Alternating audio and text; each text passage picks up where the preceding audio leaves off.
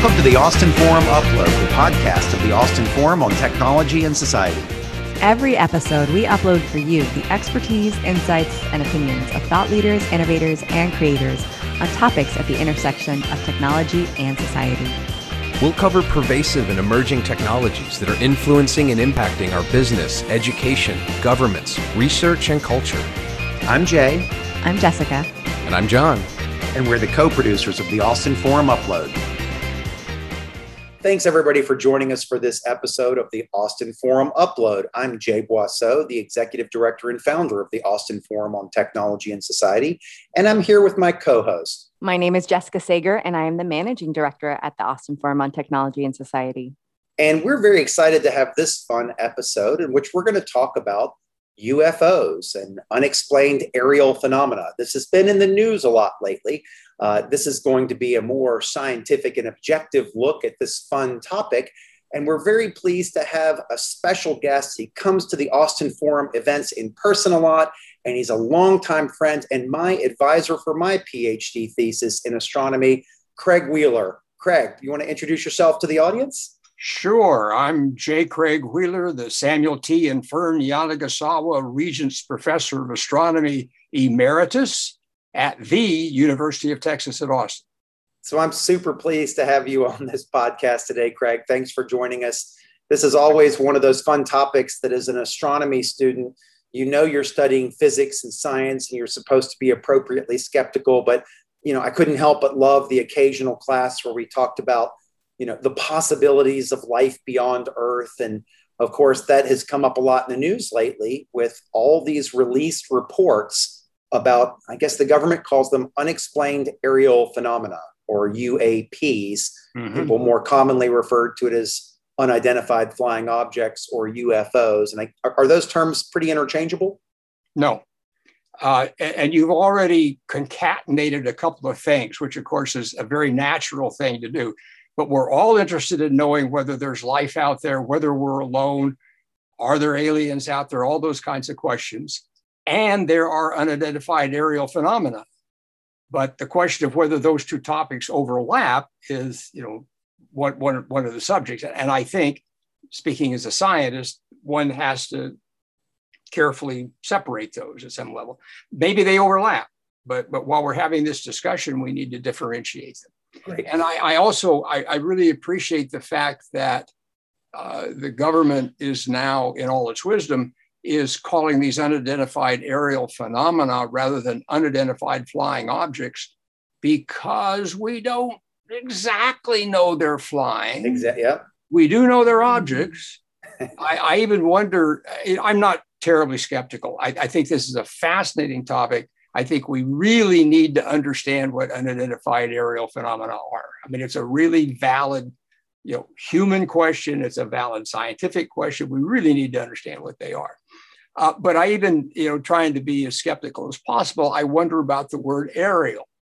Uh, suppose it's something not in somebody's brain, a Navy pilot's brain, but something nearby, uh, fluctuation in something around the aircraft or something.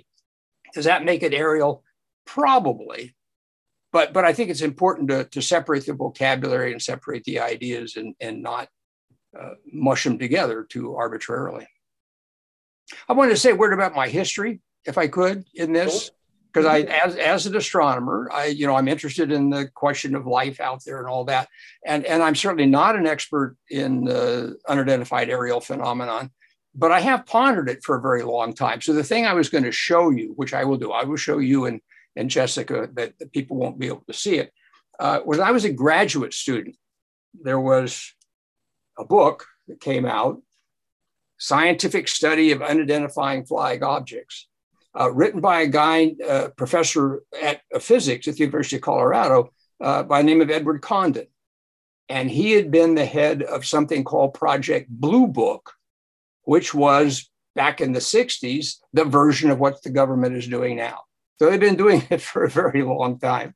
And, and so, in some sense, there's nothing new under the sun, although people are more rigorous. And, and it also says, uh, it's got a, a, dedication on it uh, for Craig Wheeler, no supernovae here. uh, signed by Ed Condon in, uh, whoa, March of 1969. I'm uh, dating myself. So, so I've pondered these things for a long time.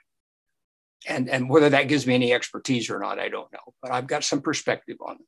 I'm curious. So, since you just picked up that book from 1963, so if that book was written today, what are some of the things that are available now? I mean, in addition to what we're seeing in the news, like that weren't available then in terms of technology and being able to answer the question? Yeah, there's. I think there's a, a couple of things come to mind, and again, I'm not really an expert, so I'm bluffing my way through this. Um, there, there are now the, these Navy pilots and and film recordings of things that are reasonably objective. Whereas so much of the, the, the if I can call that, is you know anecdotal and individuals and, and hard to verify. And I think that's still a problem. That, that is how do you how do you quantify this phenomenon?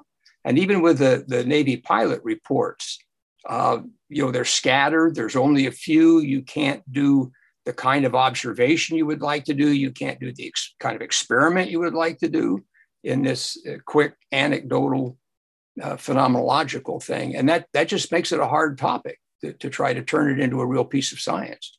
So, what do you think is spurring all of this public interest now and this seemingly, I don't want to say realistic, but more credible uh, interest in the topic? I mean, we, we have declassified some reports recently We've seen some video that I guess has been released, and we've seen interviews with you know seemingly credible people. Is it is it really just the release of information that has been there for a while, but it's been a, a sudden and recent release of stuff that has spurred the new public interest? Well, that's why I flashed the Condon book at you. This has been around for a long time. And yeah, I think the current interest is because there's a current report and and then it gets picked up and president obama comments on it and people pick up on that. So you know i think it's one of these things that just kind of comes every once in a while well attention focuses. Uh, but but I'm, i must say that having the navy pilots talk credibly about what they saw and how puzzled they were that's that's a real thing that requires some some attention. On on the other other hand you know you got to be careful about the way they're describing this and and parsing it and even president obama i'll, I'll come back to that. Uh, but but they're saying some things that are truly unidentified aerial phenomena. So they are saying uh, there's some things we can't figure out. But one has to keep in mind that the vast majority are figured out.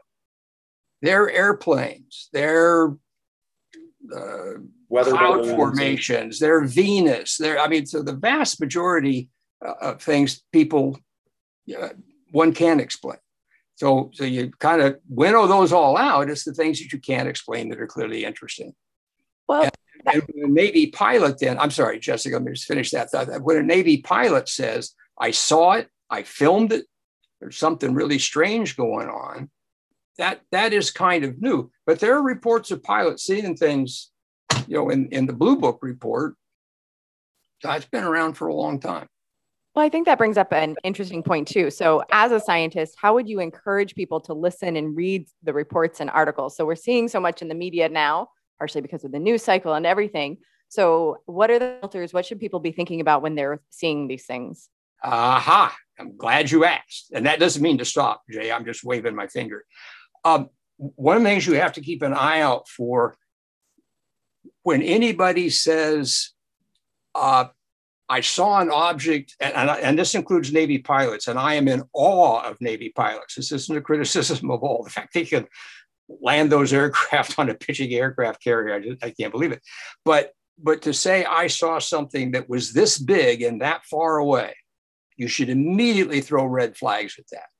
Because as an astronomer, we know, and you can apply this in other things, particularly as an astronomer, you cannot go outside and look up at the sky at the stars and figure out how far away they are. You can't even figure out this star is closer than that star. It's just, it's really hard. And we have spent our whole you know, 10,000 year profession of astronomers figuring out how to do that, figuring out how far away things are. So, so anytime you say an object was this far above the ground, or was at that altitude, or it was that distance, or it was that big, uh, it, it's really hard to know that. So you've you've got to uh, you got to step back and say, well, what do we know about that? What does that person know about it? And, and I'm intrinsically skeptical of those kind of claims. And, and, and then, you know, where you go from there, I don't know. But, but, but as a person just trying to keep these things straight, I'd be really careful about statements about how big things are and how far away things are and what altitude they're, they're at. So yeah, I, you, you bring up a couple of really good points there. One is that the vast majority of these incidents have been explained, and the ones that make the news are the ones that are not currently explained. And rarely do they make the news if later they are explained. So it's a small subset of these aerial uh, phenomena that are classified as such that we don't know the answer, and they seems to be something weird. And and as you said, you know the eyes can deceive. You can think something is small and close that is actually large and far away, and that changes the aspects of not just its size and distance, but its relative motion and things like that. The eyes can play tricks on you. And of course, there's reflections and there's glass involved in cockpits and there's atmospheric issues and all of this. So unexplained doesn't mean unnatural. Uh, exactly. Yeah. Unexplained does not mean unnatural. I, the, the other aspect to that is, and, and this is, you know, not honestly statement. I haven't read this current report. I thought it wasn't actually out until another few weeks now. Didn't I read? Anyway, I haven't read it, and I've, I've seen some of the Navy videos uh, briefly. Uh, but one of the things they don't say, and they are not going to say explicitly, is there are surely classified things out there that are seen by people. And the government is not going to say anything about it. Thank you very much. So they say we we don't understand what these are. They are you know, subsuming a, a category of things that are hyper secret and they know what they are and they know, you know, that Navy pilot saw one of those, but we're not talking about those. That, that you know, people were, were flying stealth aircraft for a decade more before those became public. And, right. and that was that was 30 years ago. Uh, what in the world has the Pentagon been doing since then? And I'm sure it's a lot. I don't I don't know what it is. It's secret. I, I don't have the classified. So so there's the, there's this category of it, it's if if the government. So this is also new in the recent report. Uh, the, the specificity by which they are saying know, we know classified stuff, and these things we're telling you we haven't been able to identify. They're not that. We're going to, we're not going to tell you about the classified stuff. We're just telling you this is not some classified thing that, that even we don't know what it is. So that makes it more interesting. And that's that's a bit more definitive statement than I think we've seen in the past. I guess the, the other thing that while I'm on a, a slight roll here, uh, coming back to President Obama's comment that there are things we don't understand. I, am paraphrasing, but he said something like that. Um, th- there surely are, but that doesn't mean they're aliens. It just means we don't understand it. And the other important thing about that is you can't prove a negative. You know, eventually someone might be able to prove that there are aliens if it's a positive thing. But if if unidentified aerial phenomena are not aliens, no one is going to be able to prove that. You can't prove a negative. So you kind of have to keep that in mind as well while you're contemplating all of this. But that brings up an, a question I wanted to ask. So if people don't know, then they're going to make assumptions. So what are the options? What are the various things people should be thinking about in terms of different options for explaining the currently unexplained aerial phenomena? Yeah, I, I mean, I wish I had a really concrete answer to that. But but I, in in thinking about this in general, before uh, Jay raised the question doing this uh, podcast, uh, and and Jay's mentioned this already. Things like reflections and stuff. Now, it, it can't just be a casual reflection.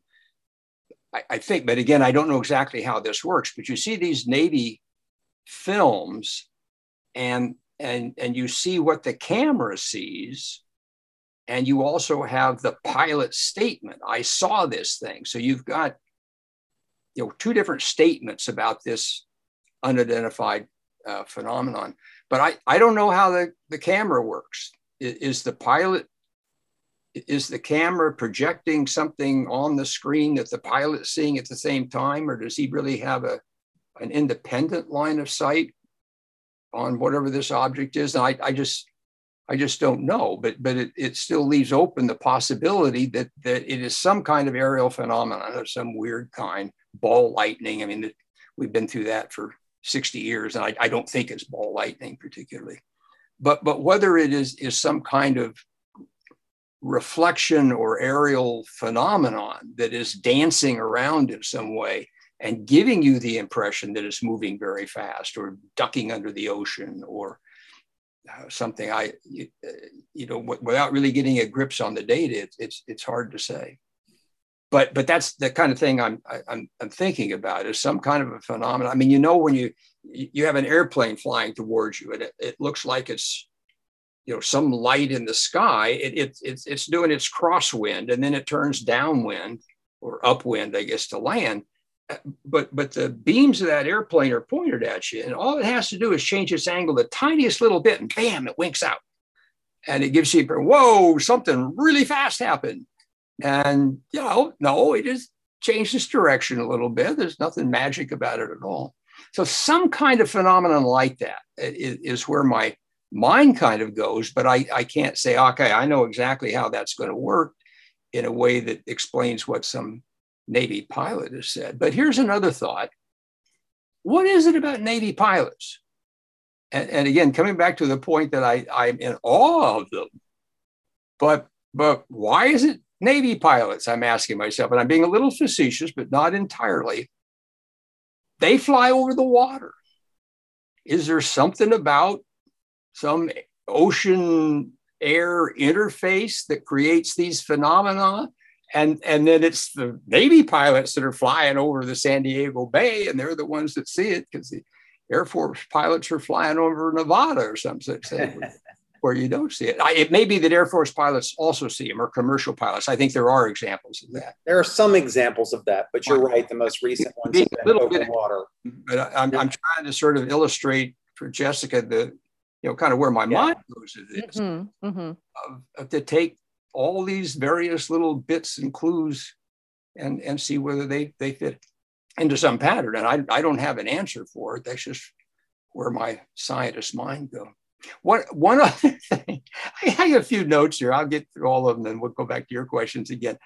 Uh, another is coming back to the, the unidentified flying objects and, and question of whether they're aliens or not. Just a background issue but which still dominates my mind at some level is, is astronomers look out there at everything we can look at with every technique we have X rays, gamma rays, radio, ultraviolet, infrared, optical light, neutrinos, uh, every vehicle we can think of. And, and there is not a hint of anything macroscopic alien flying around in, in flying saucers like that. That we, we have a standing joke if there's some unknown phenomenon, it's probably a Klingon battleship, but it's never turned out to be a Klingon battleship. So maybe it'll turn out to be someday. I'm just saying that astronomers study the universe with, with every wit and technique we have. There, there's not a hint. Uh, why there's not anything out there obvious to see is one of the mysteries that we debate, the Drake equation and all of that. We don't have to go into that, but it, it's rather a mystery that we seem to be alone. Actually, I was hoping you would bring up the Drake equation because when I took one of my very first undergraduate astronomy classes at the University of Virginia, and uh, Bob Rood was teaching that class. Yeah. Oh, Bob would do a great job with it. That's right. He was one of the co-authors of that book, and I can't quite remember the title, but it was about SETI, and it was all about the Drake equation and all the astronomy and everything that we knew at that time to try to assign rough values to all of it. And for the listeners, the Drake equation is this equation that estimates the number of current intelligent communicating civilizations in the galaxy. And there were a lot of adjectives in there. And it, it's it, the, the equation was structured around okay, well, let's start with the number of stars in the galaxy, and then let's whittle it down the fraction that form planets, the fractions that have planets in the continuously habitable zone, the fraction for which the star lives long enough for life to evolve on the planet over a few billion years, the fraction that the life there evolves to be intelligent, the fraction that of the intelligent life that isn't dolphins but becomes something that builds tools and the fraction that desires to communicate. And then, of course, does it blow itself up? What's the lifetime of that civilization? And back when I took that class in 19, long time ago, uh, the, uh, the answer was often one because of how astronomers assign those variables. And yet, since then, we found evidence that we were probably wrong in our conservative estimates for how many stars have planets and how many planets are in continuously habitable zones and things like that. So, most people, it seems like with the Drake equation, they kind of think the answer might be greater than one. Now, there might be other such, or at least statistically, scientifically, doesn't mean we can detect them yet. Doesn't mean they're visiting us for sure. But it seems like people are starting to warm to the idea that there's life elsewhere and maybe intelligent life elsewhere. Uh, perhaps, but the Drake equation gets harder and harder as you go. That, that was a wonderful recitation of it, by the way, uh, spontaneously. I, we do know now that uh, how many stars there are roughly in the galaxy. Yep. We now know, which we didn't 20 years ago, that almost all of those stars have planets. That's it's been an amazing uh, revolution in, in the astronomy game how many of them are in the, around the habitable zone and all, still a little dicey, but people are, are, working on that. That's much more solid now, those first yeah. factors in the Drake equation. And, and there's not to trivialize that at all. But then by the time you get to, you know, how long does it take to evolve and when do you invent tools and do you kill yourself and uh, do you want to communicate? You start to get into not just sociological issues, you get into alien sociological issues, and and then it's you know then it, it gets very tough. So I, I think uh, I, you know I don't know. Pe- people are hopeful. Astronomers mostly think there's going to be microbes out there. I, I think most of us are agnostic on whether there's you know, eight, you know intelligent aliens like us. Uh, their their technology is probably so advanced beyond ours that we it would be magic to us. We wouldn't recognize it. Uh, my particular fantasy is they've learned how to uh, function in higher dimensional space, the way string theory talks about. And, and they wouldn't bother sending radio signals through ordinary 3D space. That that's that's crazy. Any more than we communicate with drums anymore right? We have we have fiber optic cables. We don't we don't use drums as smoke signals anymore. So it may be something like that. They're just their technologies are far beyond us. They have ways of communicating. They're all over the place. It's just we don't have the means to uh, and the wits to detect it. Not one fantasy possibility. Another possibility is they're robots that in order to get off their planet, they had to merge with their robots and their tiny little things, and we don't recognize them when we see them. And then the ancillary question is are, are we going to become space travelers someday? And, and if so, are we going to have to merge with our machines and, and become robots ourselves by the time we get off this planet in, uh, in a major sort of way and start filling the galaxy, which we you know, aspire to do? Well, I don't think we said it in the uh, intro of the podcast. We talked about it before we started, but Craig, you're also a science fiction author as well.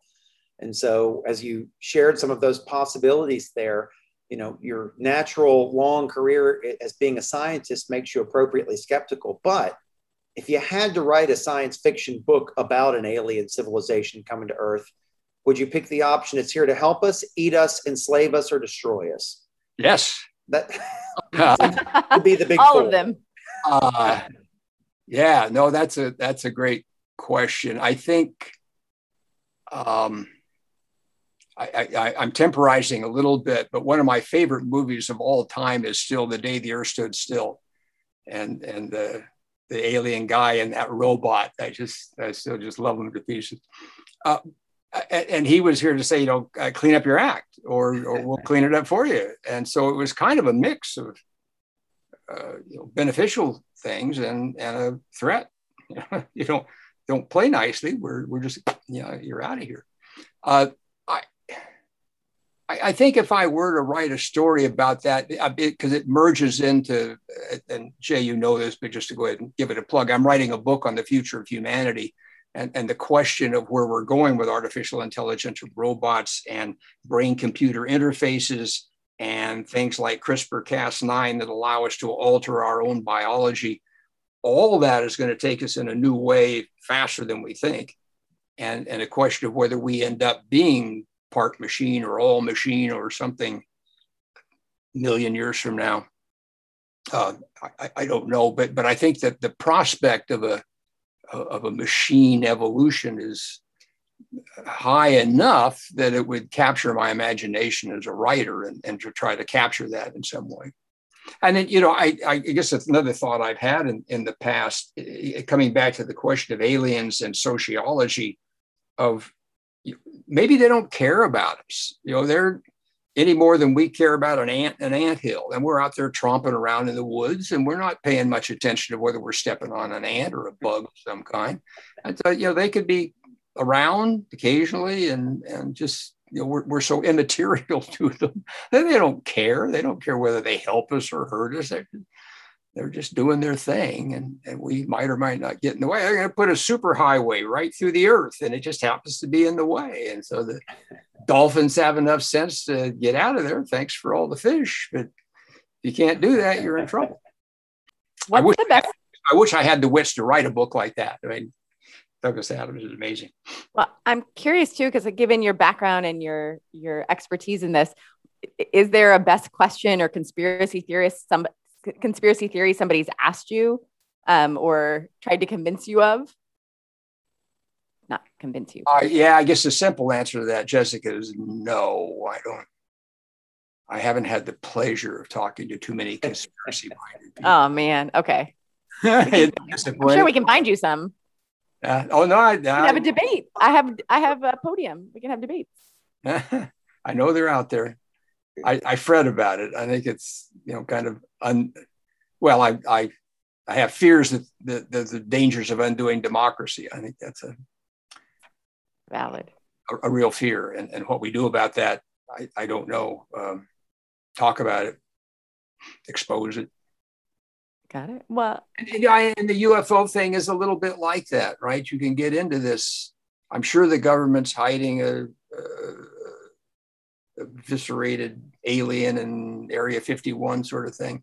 It, it's a little bit of the same psychology. And uh, Carl Sagan addressed that, and sort of uh, talking about that kind of thing, believing in UFOs and whether they're aliens or not, and and you know what what the version of that sort of thing was 300 years ago, when it was angels doing things rather than aliens doing things. It's been part of the human psychology for a long time. Uh, that's not to demean human psychology. That's part of our imagination and how we think about things and then end up inventing new things and all this. So it, it, it just it's uh, mm, it can have its downsides sometimes.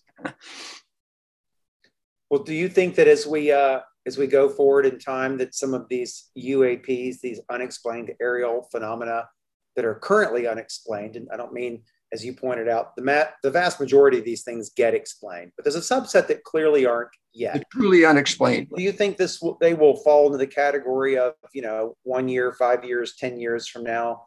We have explanations, and I think back to the days when I was a little kid and reading about the Bermuda Triangle and thinking there was oh, something yeah. weird about this place and it was bizarre and whatnot. Of course, in hindsight, it turns out there was nothing. You know, you you grow up, you study science, but technology advances, GPS advances the resiliency of all the onboard uh, instruments advances, and suddenly nothing's disappearing in this so-called Bermuda Triangle anymore. And people realize, oh, better ships, better navigation, better communication, nothing disappears, nothing weird at all going on. Do you think that this the sensors will improve in such a way? And, and do you think that there's an effort, there'll be efforts to improve these sensors to try to explain these UAPs? Obviously, we have radar and things like that to detect enemy aircraft and things like that. But is there any effort going into trying to understand UAPs and the different sensing techniques you might want to use to understand?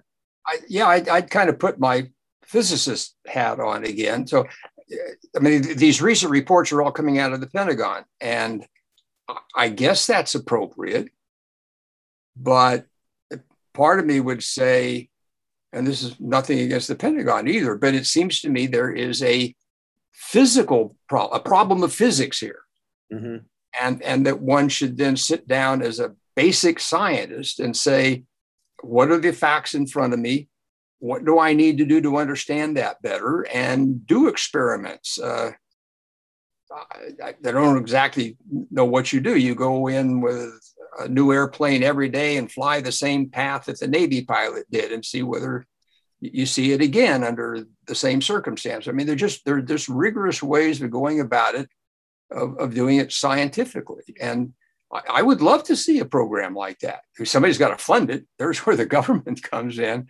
But I, I think uh, you know combining some physicists and some uh, atmospheric scientists and whatever, now biologists, I don't know, whatever oceanographers. Oceanographers, maybe, yeah. And uh, letting them letting them try to pose what the actual, you know, what do we know and what do we need to know to advance that? I'd love to see that. And and I think some of these unexplained things would then fall into the explained category if you did that. I like that solution. I, I think it should be a multi-domain approach to understanding it. That'd be great. Yeah, you just, you know, I've got some mysterious thing I want to understand. Well, okay, we, we have something called the scientific method, which is turned out to be pretty effective in doing things like that. So let's use it. And which about half our country believes in. So that's uh well, that's, that's an issue, but the three of us here do, and that's right. our audience does, and uh, we, we know it's an effective way of going about things. Yeah. So, one final question today, and we really appreciated this conversation and getting to hear and learn from you. And we've talked around it, but I want to ask you so, what do you think the, un- the UAPs are? The documented ones, the ones that are from credible sources? What do you think they are? Martians. Sorry. Yeah, I, I think they are probably some kind of you know, atmospheric reflection phenomenon that makes them look like they're behaving strangely when they're really not that strange. Um, again, if you if you see a you see something reflecting and, and, and you, you, you see it reflecting here and then conditions change a little bit and you see it reflecting over here, it's going to look like it jumped very mm-hmm. rapidly when it, it, it wasn't. There's a, I mean, there's a technical phrase of a phase velocity versus a group velocity. And, and I, I, I, I would guess it's some kind of a phase velocity phenomenon. Um, but you know that a Navy pilot could say, "Ah, your phase." I mean, I, I saw what I saw, right? So that, that, that's squeaking out of it. I, but but that that's where my thinking goes that it, that it's some kind of a, a knowable phenomenon. I, I'm glad to hear you say that. That's sort of my hunch as well, that it's atmospheric. I love your characterization of it as a phase velocity versus group velocity thing because I can give an, a, an apparent velocity that is much greater and, and thus can be perceived as wow, what's going on? That's faster than anything I could have I've ever seen before or imagined. But um, I suspect it's something like that too. But I love your idea of assembling a team of, of scientists with different expertise to try to understand it. Well, Craig, thank you very much for joining the show. so much. Um, you, have been a podcast guest before, and I always love having you on. And look forward to your book on the future of humanity, and can't wait to uh, talk to you about that, and maybe have you present something about that at one of our in-person events as well. Um, Look forward to reading it most of all. But thank you for joining us today. My, my play. I appreciate you letting me spout out on this. I didn't realize I had many thoughts on it until I started thinking about it. Well, I've, I've certainly been uh, asked about it an awful lot because of the PhD I got under your guidance in astronomy, and everybody oh. thinks I have an opinion on this. And I'm like, I, I, I wasn't there. I wasn't in the plane. I didn't see the aerial phenomena. well, and I still have that handicap. I have never seen anything that would constitute an unidentified aerial phenomenon. Yeah. Well, thank you very much, and uh, we'll talk to you again soon. All right. Look forward to it. Thanks for listening to the Austin Forum Upload. You can listen to additional episodes and check out a schedule of our monthly in person events at austinforum.org. The Upload is a production of the Austin Forum on Technology and Society, a nonprofit organization here in Austin, Texas.